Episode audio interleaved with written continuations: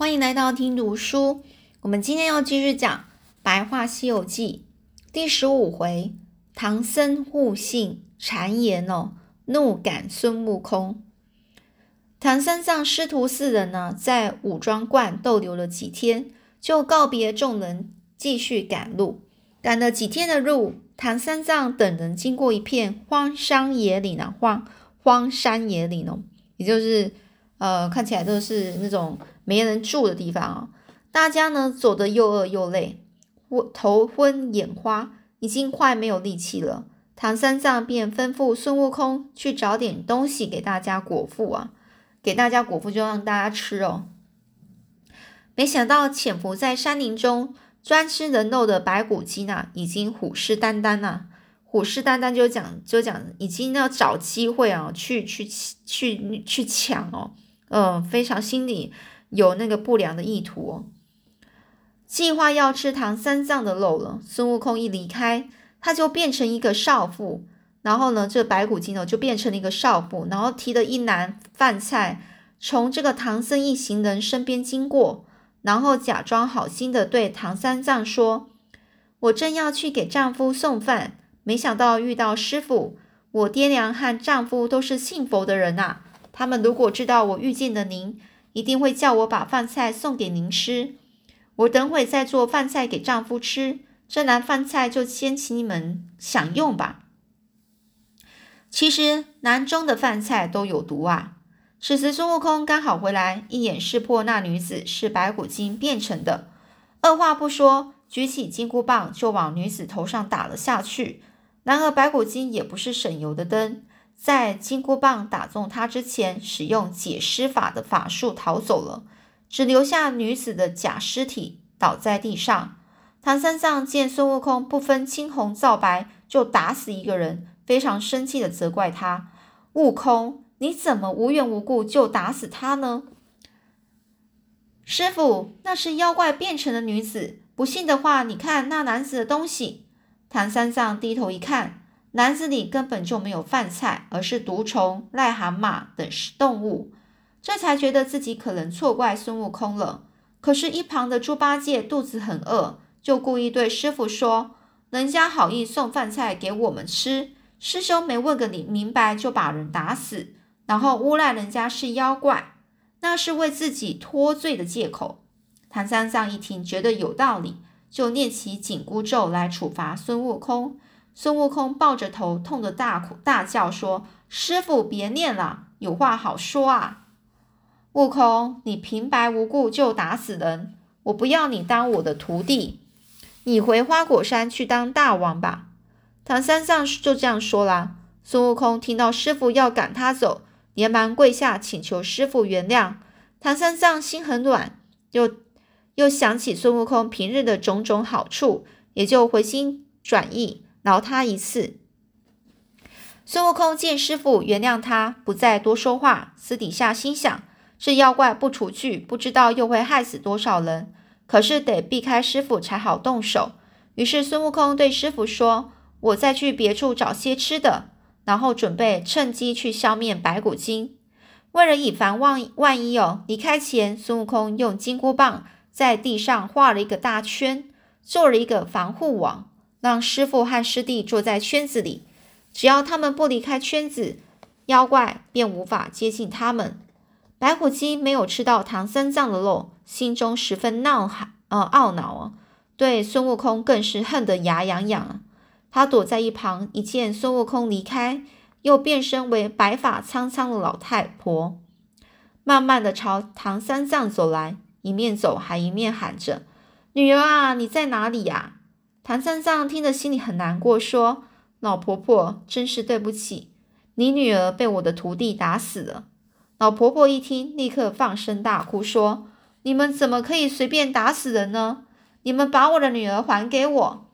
唐三藏等人见了，正想走出防护网去安慰那老婆婆时，孙悟空回来了。他一见老婆婆就知道是妖怪变的，又二话不说一棒打下去。结果狡猾的白骨精又故技重施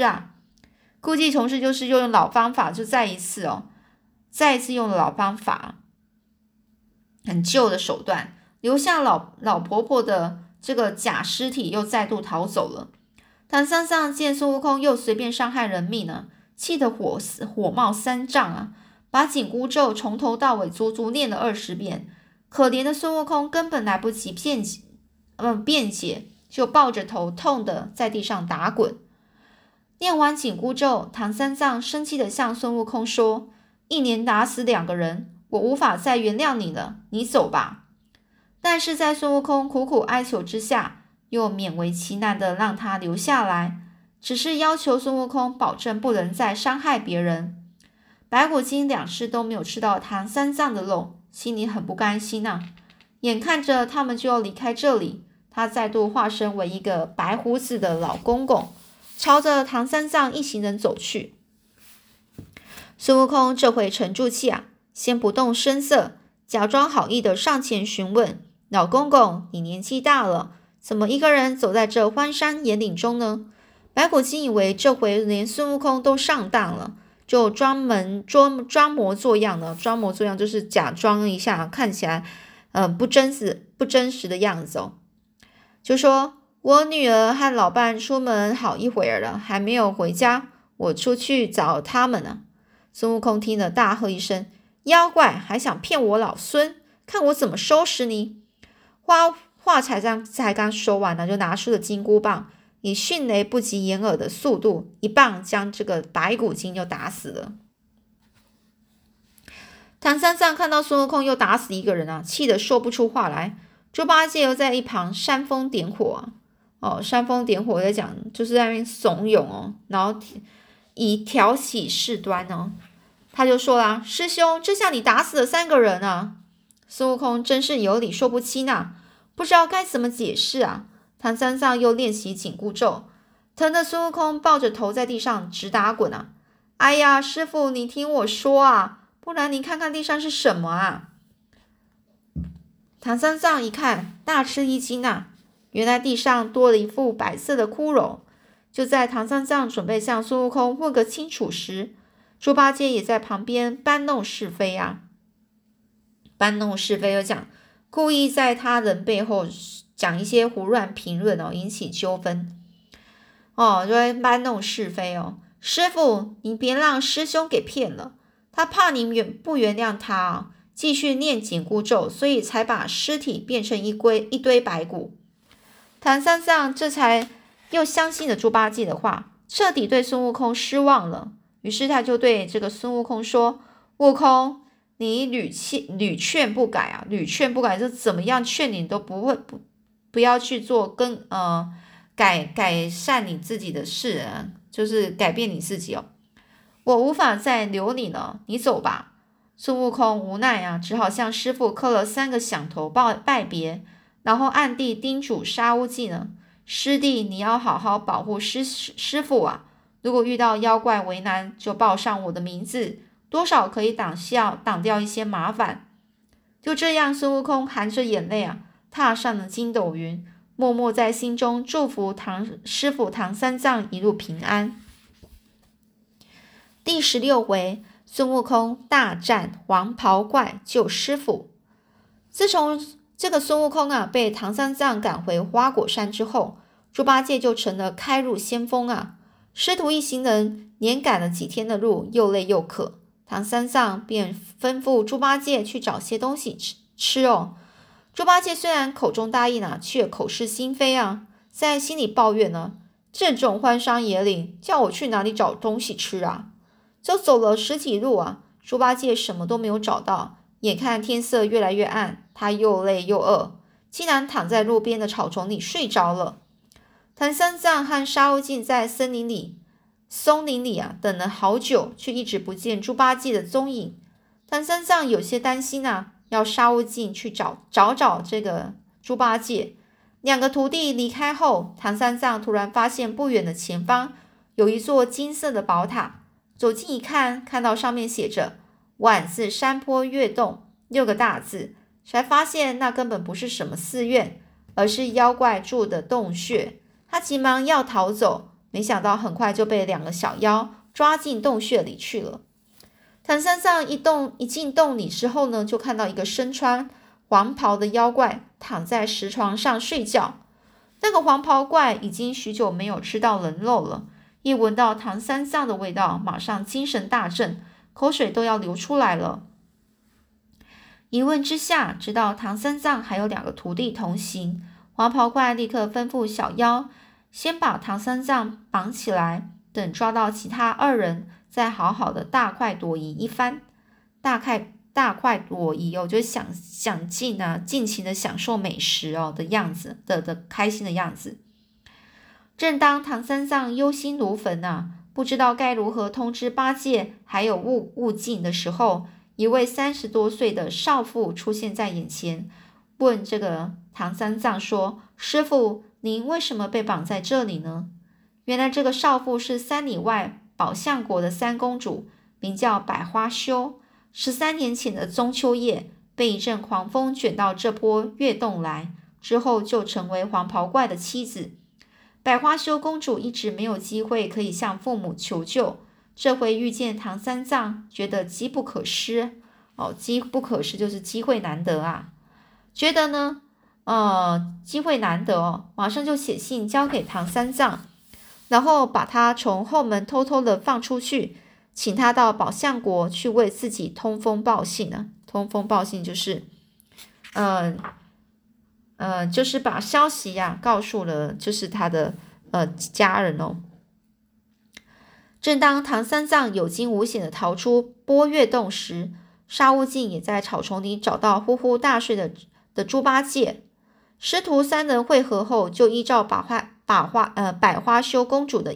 指示啊，连夜赶路来到宝象国，将信交给国王。国王看了公主的信，立刻召集朝中的文武大臣，命令他们前去波月洞营救公主。大臣们听了面面相觑啊。面面相觑就是你看我，我看你哦，然后大家不知道该怎么办才好啊，非常惊讶的样子啊，